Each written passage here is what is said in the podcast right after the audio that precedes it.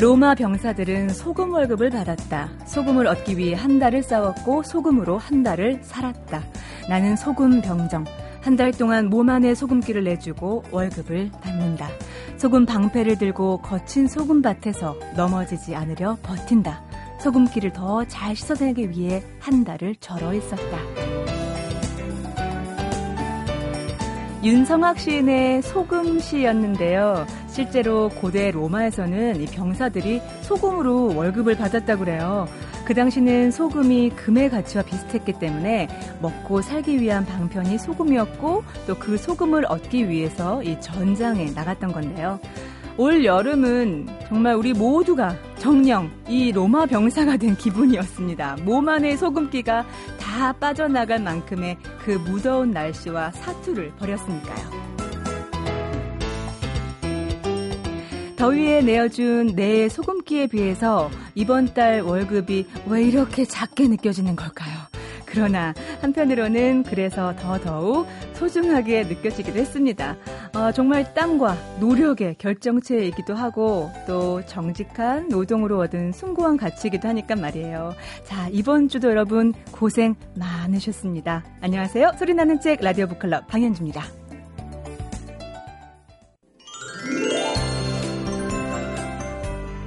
책을 좋아하는 사람들은 책장에 아직 읽지 못한 책이 수두룩해도 신간이 나오면 또 책을 사고야 말죠. 마치 옷장에 옷이 아무리 많아도 새 옷을 사는 그런 심리와도 같을 텐데요. 오늘 책말 소식에서 만나볼 책은 옷 입기에 표출되는 사람들의 심리에 관한 거라고 합니다. 어떤 내용일지 출판평론가 권태현 씨의 안내로 함께 만나보겠습니다. 어서 오세요. 반갑습니다. 예, 예 안녕하세요. 네, 오늘 소개해 줄 책 제목 아 이거 정말 저의 마음을 치유하는 책인 것 같아요. 옷장 네. 심리학입니다. 부제가 여자의 마음을 치유하는. 예. 아니 제가 뭐 아까 뭐 책을 좋아하는 사람들은 뭐 책을 읽지 않아도 책을 사요. 그래서 남의 얘기 처음 했지만 제가 그렇거든요. 그건 뭐 저도 마찬가지입니다. 어, 예, 그 네. 책을 살 때 그 빳빳한 그 인쇄된 듯한 그런 냄새 있잖아요. 전 그 냄새, 새 책의 냄새 너무 좋고요. 새 옷의 냄새는 더 좋아요. 네. 네, 그런 얘기가 있습니다. 그 음식에 대해서 잘 아는 전문가는 네. 당신이 어떤 음식을 먹어왔는지를 이야기하면 음. 당신이 누구인지 말해주겠다. 네. 그리고 이제 저희 같은 사람들은 당신이 어떤 책을 읽어왔는지를 음. 알면 당신이 어떤 사람인지를 알겠다. 그렇겠죠. 이제 이런 식으로 얘기를 하는데 네. 이 책의 저자인 네. 제니퍼 바움 가르트너 음흠. 이 사람은 이제 패션 치료라는 새로운 분야를 개척한 임상 심리학자인데요. 패션 치료가 뭐죠? 그러니까 그 옷을 어떤 옷을 권해주느냐에 따라서 네. 그 사람이 원래 가지고 있던 문제점들을 치료해가는. 어, 그게 가능할까요? 네. 이게 최초로 네. 이 사람이 개척을 했다고 합니다. 오, 예. 근데 이제 이 사람 같은 경우에는 그 사람이 입고 있는 옷 네. 그리고 그 사람의 옷장을 딱 보면은 네. 아 당신이 어떠어떠한 문제가 있구나. 어허. 그리고 당신이 지금 이런 것 때문에 힘들지. 네네. 그러니까 아, 어떻게 하면 당신을 바꿔줄 수 있다. 네. 그렇게 얘기할 수 있는 사람인 겁니다. 오. 어. 근데 이제 우리가 왜 어떤 상태가 어떤 옷을 사게 만들고 네.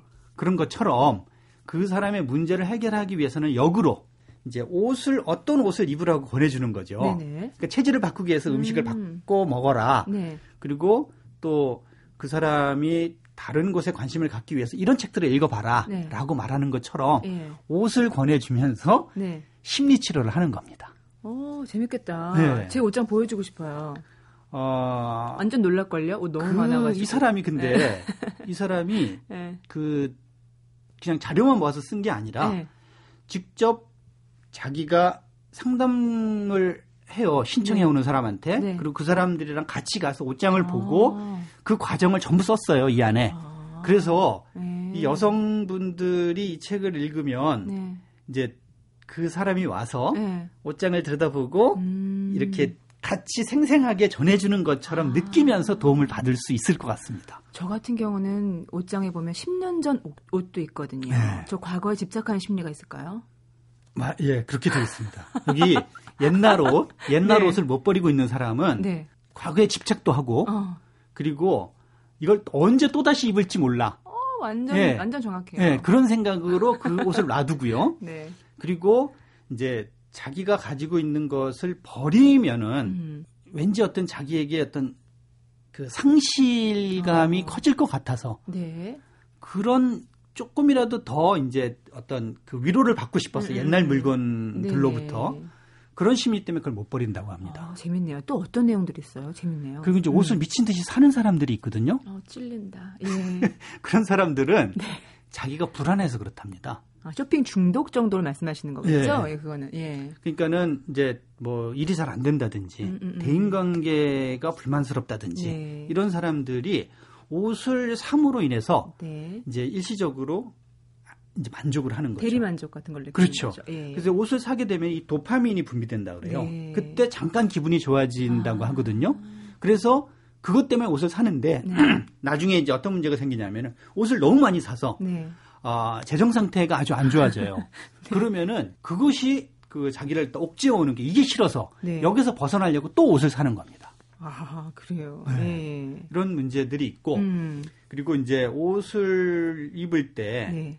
이제 뭐 검정색이나 네. 뭐 흰색 같은 무채색 음. 계통. 네, 좋아요, 저. 지금도 검정 입고 있잖아요. 네. 네. 아니면은 이제 한 가지 색만 계속 입는다든지 네, 네. 이런 사람들이 있거든요. 네. 그 사람들에 대해서는 이렇게 진단을 합니다. 네. 어, 자기를 드러내고 싶지 않아서. 아. 그러니까 자기가 어, 어떤 그 네. 상대방에게 노출돼서 불편한 것이 싫은 거예요. 아. 그런 심리가 있는데 네. 이런 사람들이 이렇게 계속 음. 단색으로 옷을 음. 입다 보면은 지루해지고 음. 그리고 따분해지면서 더 심해지면 우울증까지 온다. 책에 보면 구체적으로 그 마음을 움직이는 아홉 가지 힐링 테라피가 나온다면서요. 네. 그 얘기 좀 해주세요. 그러니까 이제 아까처럼 옷을 갖다가 네. 사놓고 막 그 옷장에 음. 넣어놓고 못 버리는 사람들 네. 이런 사람들 같은 경우에 어뭐 옛날에 집착한다든지 뭐 음. 내면에 상처가 있다든지 뭐 이런 부분이 있는데 네. 이런 경우에 어떤 처방을 내리냐면은 네. 자기가 직접 가서 네. 옷을 고르게 합니다. 아하. 그리고 옷장에 있는 옷 중에서 3분의 2를 버리게 해요.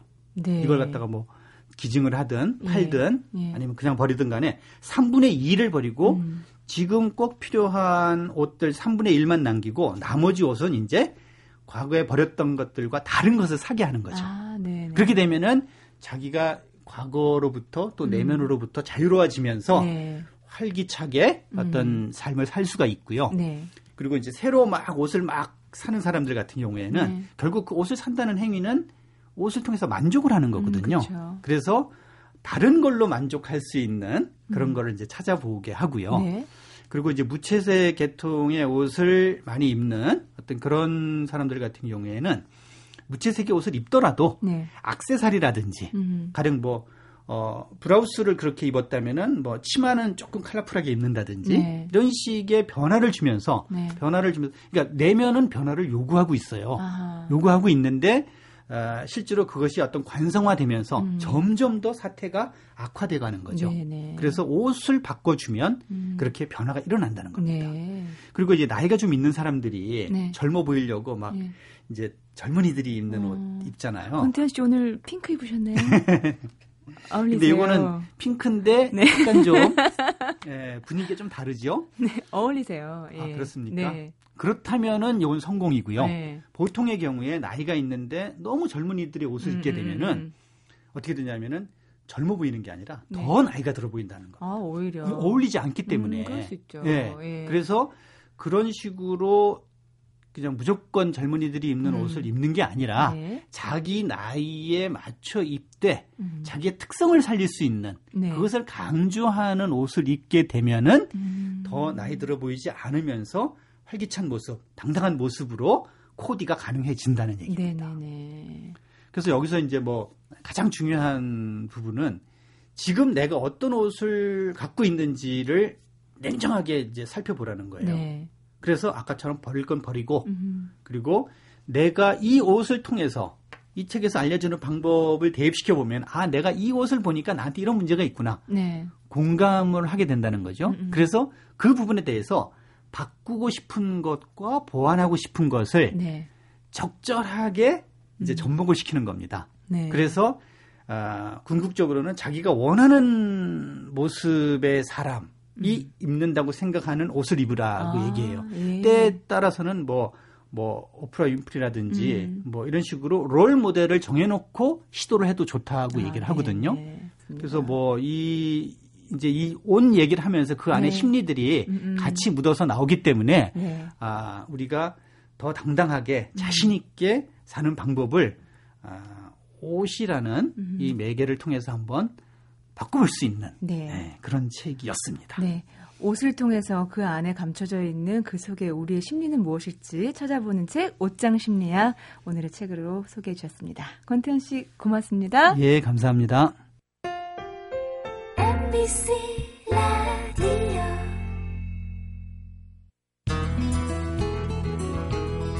정전협정을 백지화하겠다는 북한의 발표가 나온 시점에서 우리는 지난달 27일 정전협정 체결 60주년을 맞았습니다. 지금 우리에게 필요한 건 한국 전쟁의 실체를 올바로 직시하고 또 전쟁의 진실과 그것이 남긴 상처를 스스로 되짚어봐야 하는 것이 아닐까 싶습니다. 이번 주 북카페에서는 한국전쟁의 참상을 미 공군의 공중 폭격의 기록으로 들여다보는 책입니다. 제목 폭격. 함께 합니다. 공중폭격으로 희생된 민간인들의 피해를 통해서 전쟁이 남길 수밖에 없는 그 어쩔 수 없는 비극을 서울대학교 통일평화연구원의 김태우 교수 모시고 나눠보겠습니다. 어서 오세요. 예, 안녕하세요. 네, 교수님. 어, 이 폭격 두 글자가 주는 이 무게감이 상당합니다. 어, 왜냐하면 교수님이 10년간 몰두했던 어떤 미 공군 공중 폭격에 대한 연구의 결정판이라고 할 수 있기 때문일까요? 네. 감사합니다. 벌써 제가 소문을 들으니까 학교에서는 이 연구가 이미 상당히 획기적인 성과로 인정을 많이 받으셨더라고 자랑 좀 해주세요. 예. 예. 어, 뭐랄까요.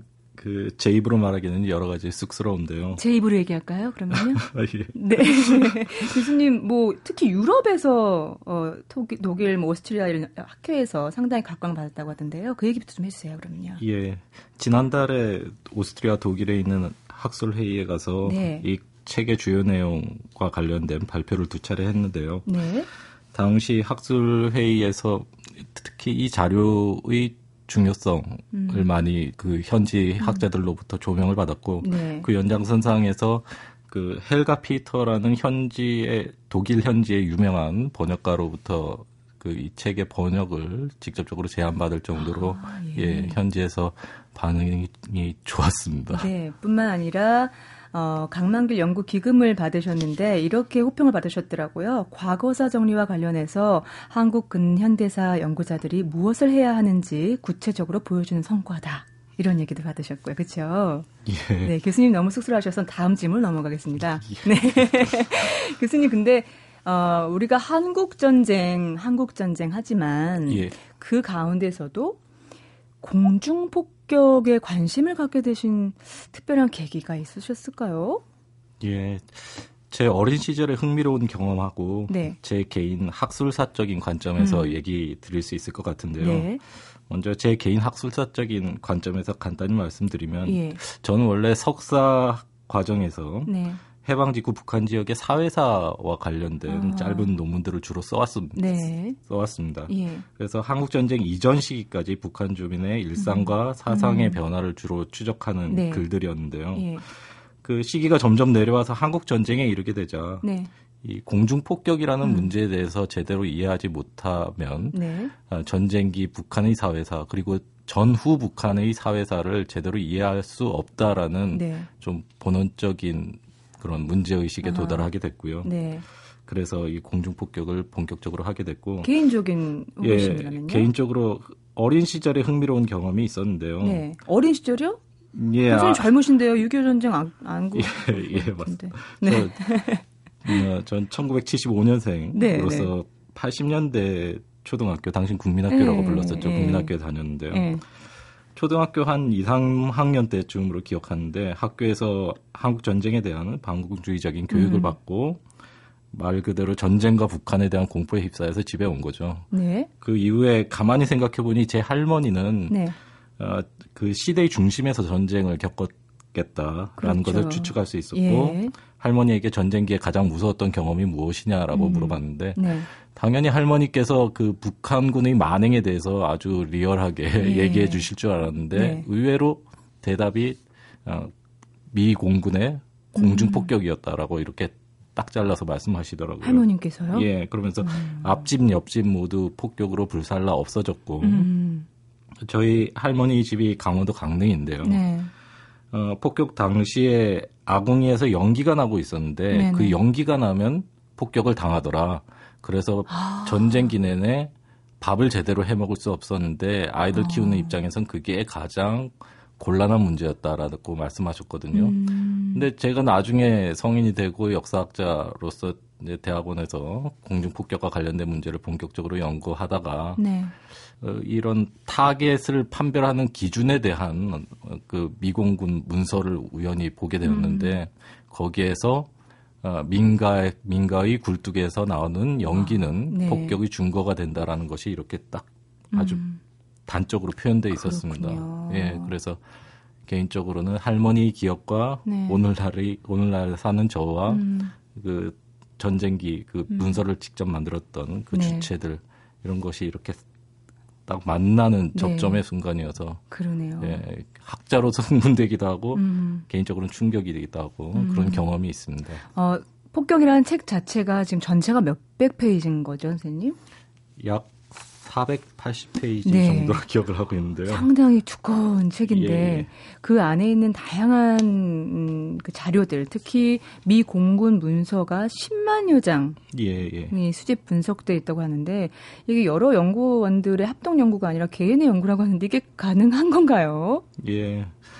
물론 어, 저 혼자 이 많은 자료를 수집하는 것은 불가능에 거의 가까운 일이고요. 네.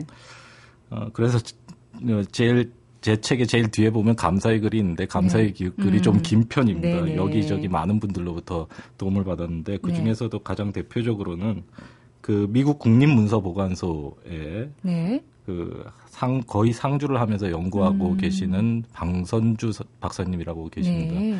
그 현대사학계에서는 굉장히 유명한 분이시고요. 네. 칠순이 넘으신 음. 노학자신데 그 방 선생님의 도움을 많이 받았고요. 네. 그 외에도 많은 분들이 도움을 주셨습니다. 그렇군요. 그런데 이제 네. 그 이제 자료를 정리하고 분석하고 글을 쓰는 과정은 오롯이 저 개인의 과제라고 말씀드릴 음. 수 있겠고 네. 때문에 실은 매우 좀 지난한 음. 어려운 그 자료 분석의 과정을 거쳐서 네. 이 책을 쓰게 되었습니다. 그래서 10년이라는 시간이 투여됐던 것 같습니다. 예, 예. 어, 책의 내용에 대해서 궁금하신 분이 많을 것 같아서 책 속으로 한번 쑥 들어가 보죠. 먼저 이 한국 전쟁 당시에 어, 공중 폭격의 피해가 민간인들의 희생을 담보로 했기 때문에 그 부분에 대해서 좀 얘기를 해주세요. 예, 예. 네. 민간인 폭격의 피해자의 수치 이런 것들 우리가 간접적으로 접할 기회가 많은데 말이죠. 예. 실은 이 남한에서도 굉장히 많은 민간인들이 희생됐지만 네. 북한의 민간인 희생이 굉장히 많았거든요. 음. 공중폭격으로 인해서. 네. 그런데 1999년에 북한이 어떻게 보면 거의 최초로 공식적인 어, 전쟁 피해와 관련된 민간인 희생자 규모를 발표했는데 네. 그게 약 190만 명이라고 발표했습니다. 190만 명. 그런데 음. 그 숫자는 음, 그 근거가 부족한 네. 어떻게 보면 주장에 가까운 거라고 볼 수 있겠는데요. 예. 어, 자료상에서 볼 수 있는 공중 폭격으로 인한 북한 주민 민간인 희생자는 네. 28만 2천 명. 네. 한국 전쟁 직후에 작성된 러시아 문서에 나와 있는 통계 수치입니다. 많이 엇갈리네요. 예. 네. 그 28만 2천 명이라고 하는 수치는 그 3년 내내 지속된 음. 북한 지역에 대한 폭격을 생각하면 네. 어떻게 보면 좀 작다고도 볼 수가 있는데 네. 하지만 그 수치 또한 하루 평균으로 내보면은 약 250명 이상이나 되는 굉장히 많은 또 아. 희생자를 의미하는 것이거든요. 예. 결코 적은 수치로만 음. 볼 수도 없겠고요. 네. 근데 뭐 어, 미군은 공중 폭격이라는 민간인 희생자 수를 밝힌 적은 없는 거죠, 공식적으로. 예, 뭐 미국이 치른 그 많은 전쟁에서 예. 어, 자신들의 어떤 폭격이나 기타 음. 군사 행위를 통한 민간인 희생자 수를 공식적으로 음. 발표한 사례는 아직까지는 없습니다. 네. 근데 궁금한 게 어, 현재까지도 사실 국제법상으로는 이 민간인 폭격이 금지되어 있는 거 아닌가요? 예, 예, 맞습니다. 예.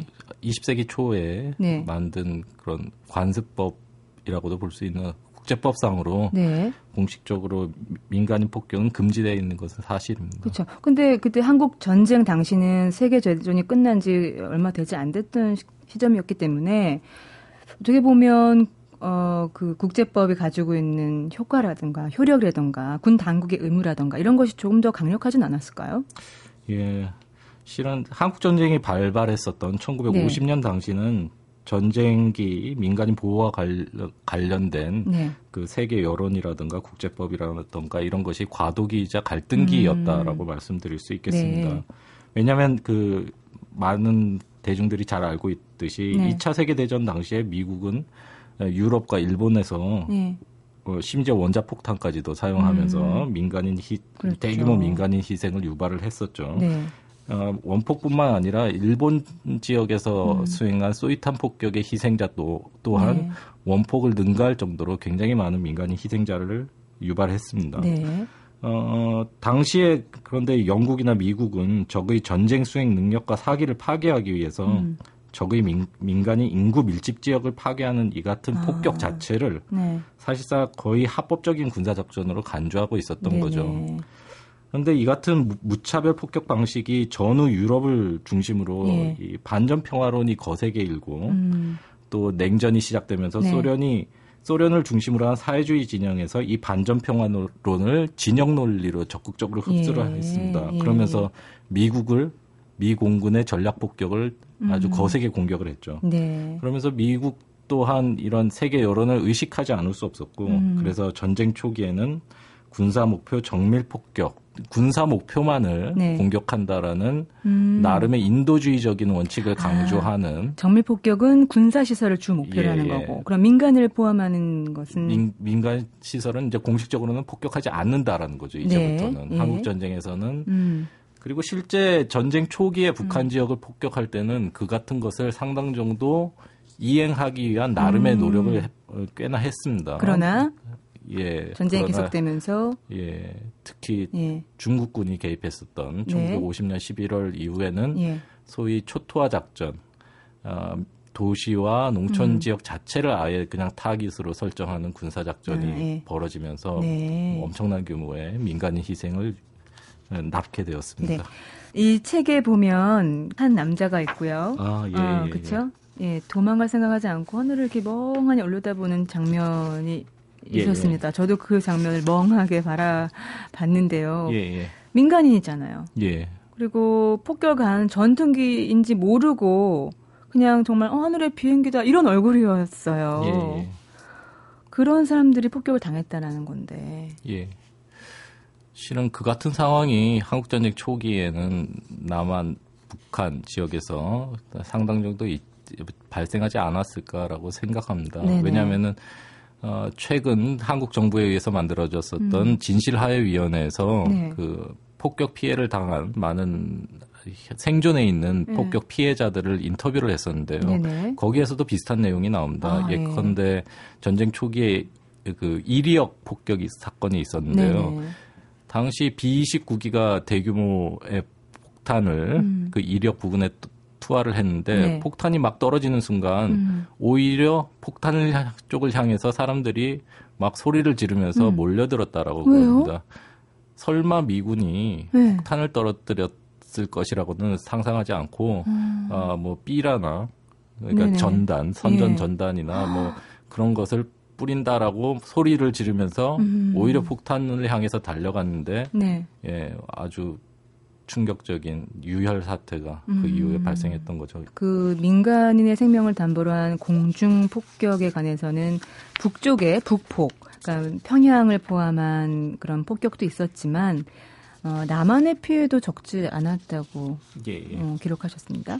예. 예. 그 부분을 좀 얘기해 주시죠. 예, 남한 지역에서도 음. 상당히 많은 민간인 희생이 있었고요. 네. 아까 말씀드린 것처럼 한국 정부가 네. 통계를 낸 그런 조사 과정에서도 예. 민간인 희생의 가장 큰 원인이 서울 지역 민간인 희생의 가장 큰 네. 원인이 공중 미국의 공중 폭격이었다라는 그러니까 그, 것을 볼 수가 있는데요. 왜 그런 거죠? 그러니까 적이 숨어 있을 거라고 추정돼서 그런 건가요? 어, 서울 지역 희생 같은 경우는 네. 주로 그 희생자들의 대부분이 특정 지역에 이렇게 밀집되어 있습니다. 네. 서울에서는 용산구 어디? 쪽에 용산? 예, 주로 가까운데. 아 그러세요.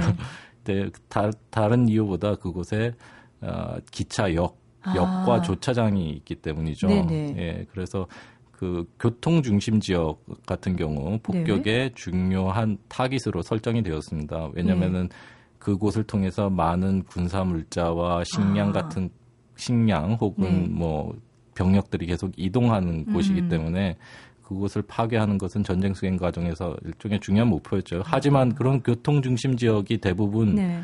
또 인구 밀집 지역에 위치하고 예. 있잖아요. 네네. 네, 뭐 용서, 그렇죠. 용산도 마찬가지고. 예.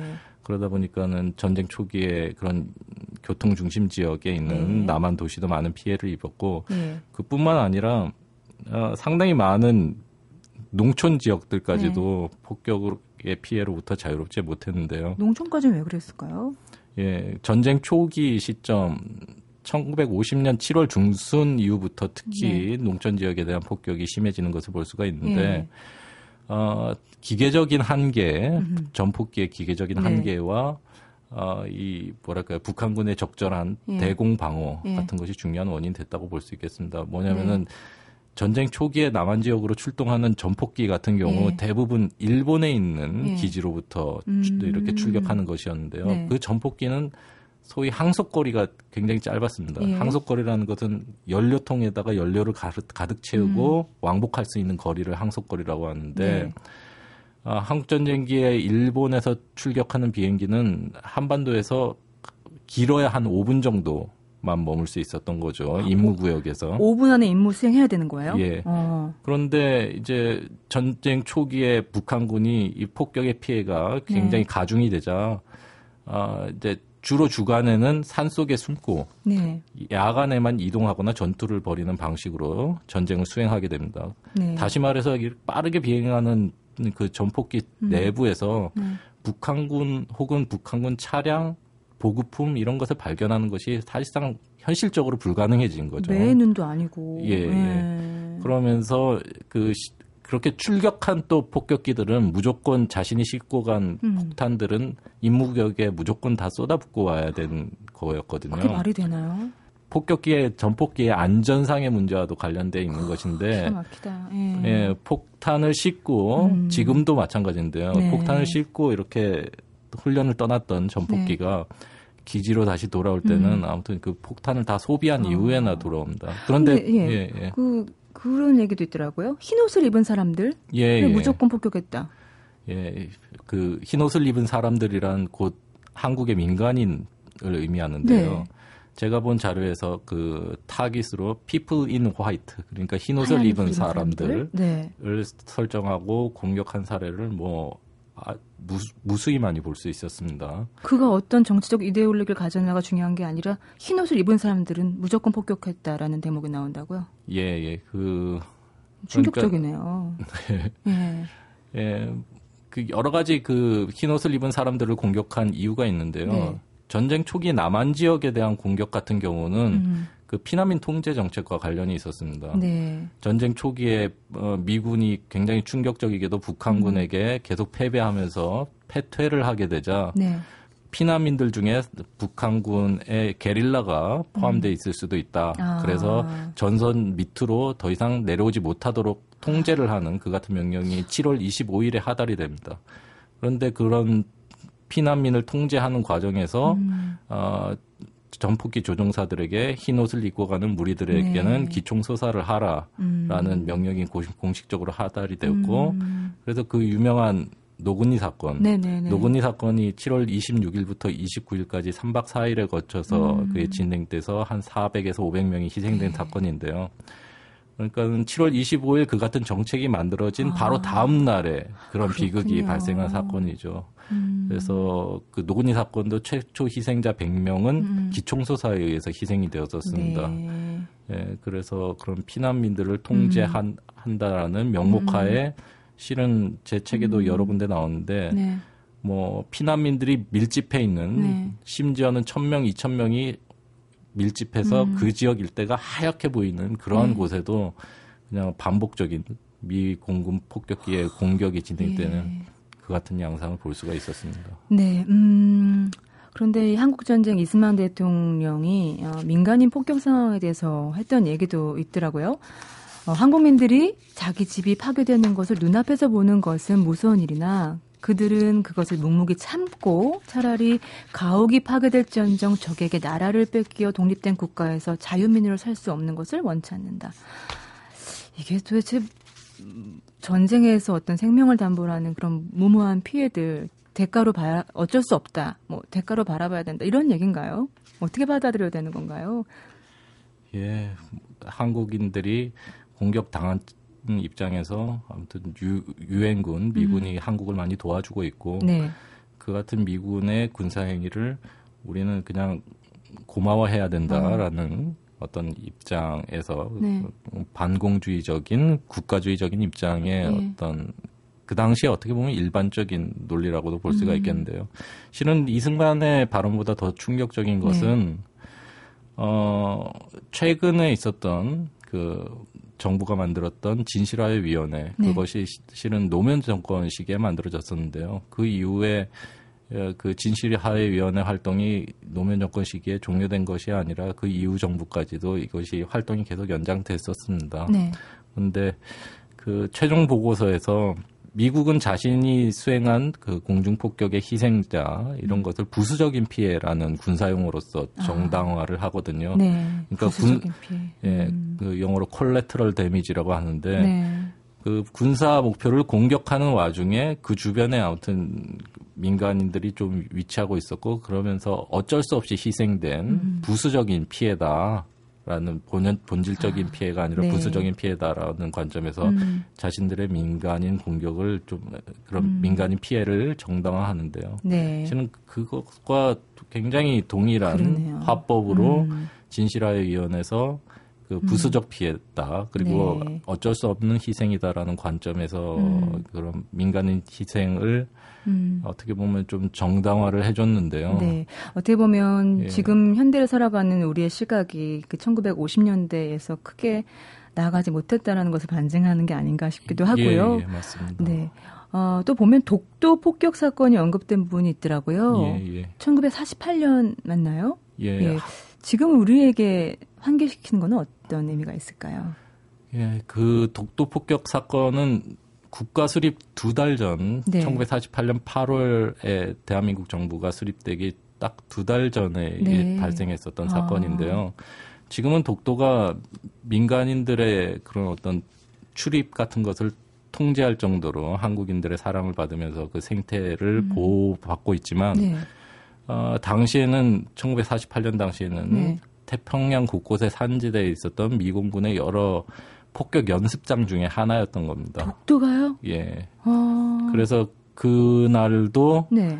어, 한국 전쟁기에 한반도 상공에서 그 수많은 폭격을 했었던 B29기가 음... 독도 상공에서 그런 폭격 훈련을 하고 있었는데 불행히도 네. 그 독도에 많은 민간 선단이 몰려 있었던 거죠. 아, 약, 약 예. 20척, 30척의 네네. 민간 선단이 그곳에서 음. 미역 채취를 하고 있었고, 네. 그러다가 실은 굉장히 맑은 날씨, 그러니까 그런 민간 음. 선단을 음. 확인할 수 있는 음, 정도의 네. 아주 청명한 날씨였음에도 음, 음. 불구하고 그곳에 폭격이 진행되었고, 네. 그래서 굉장히 많은 민간인들이 희생이 된 아, 사건이었습니다. 예, 예. 네, 이 책의 그 말미에 쓰여진 이 문장이 이 책의 주제를 함축적으로 말씀한 것 같은데요. 이런 대목입니다. 세계 어디선가 크고 작은 전쟁은 여전히 지속되고 있다. 전쟁의 원인은 매우 다양하며 전쟁의 신은 한반도처럼 갈등하는 지역을 눈여겨보고 있을 것임에 틀림없다. 있다. 그리고 만약 한반도에서 불운의 역사가 재개되어 전쟁이 전쟁이 발발될 경우 한반도 주변의 강대국들은 또다시 그들을 위한 전쟁을 수행할 것이다. 그리고 평범한 민간인들의 막대한 희생을 강요할 것이다. 라고 말씀하셨어요. 그래서 더욱더 평화적인 해법이 필요한 거겠죠. 예, 예. 네. 제가 이 책을 통해서 궁극적으로 말하고 싶은 것이 평화였는데요. 네.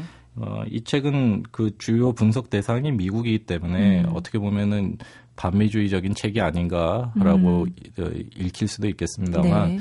어, 이 책을 보신 분들은 아마 아시겠습니다만 단순히 이 책을 보고 불편하게 여길 세력은 미국뿐만 아니라 그 적대 세력인 네. 뭐 중국이나 북한이나 모두 불편해할 만한 내용들을 음. 굉장히 많이 포함하고 있습니다. 네. 그래서 예컨대 북한 같은 경우도 어, 전쟁 초기에 그 폭격이 대규모로 진행되고 있을 때 굉장히 당황하는 모습. 네. 그래서 소련에 적극적으로 원조를 호소하는 이런 모습을 보인다거나 어, 폭격이 대규모로 진행되고 있을 때 사실상 어, 그, 그들이 내놓는 그 전재민 구호 정책이라는 것이 토막을 만들어라라는 정도였거든요. 네. 그 토막이라는 것은 그 지하 그 토구를 네. 의미하는 것인데요. 어, 사실상 생존하기 위한 음. 유일한 방법이었다라고 말씀드릴 수 있겠습니다. 네네. 그런데 그런 지하 시설을 만들고 그 안에서 생, 생존을 해라라는 것은 거의 북한 주민을 음. 어, 죽음에 방치해 놓은 그렇죠. 것이나 마찬가지다라고 할 수 있겠죠. 네. 뿐만 아니라 중국도 예, 이 책에서는 그 폭격과 관련된 내용에서 그 좀 비판적인 내용들이 많이 다뤄지고 네 있습니다. 네. 특히 1952년 초 시점에 이르러서는 음. 예, 1952년 초에 어, 북한 지도부가 어, 중, 어, 당시 정전협상이 진행되고 있었는데 음. 폭격의 피해가 너무 심하기 때문에 우리는 이제 전쟁을 그만 종료했으면 좋겠다라고 네. 중국 측에 강력하게 호소를 합니다. 네. 예, 당시 정전협상장에서는 어, 포로 교환과 관련된 음. 것이 미국과 중국 사이에 아주 쟁점이 되어 있었고요. 네.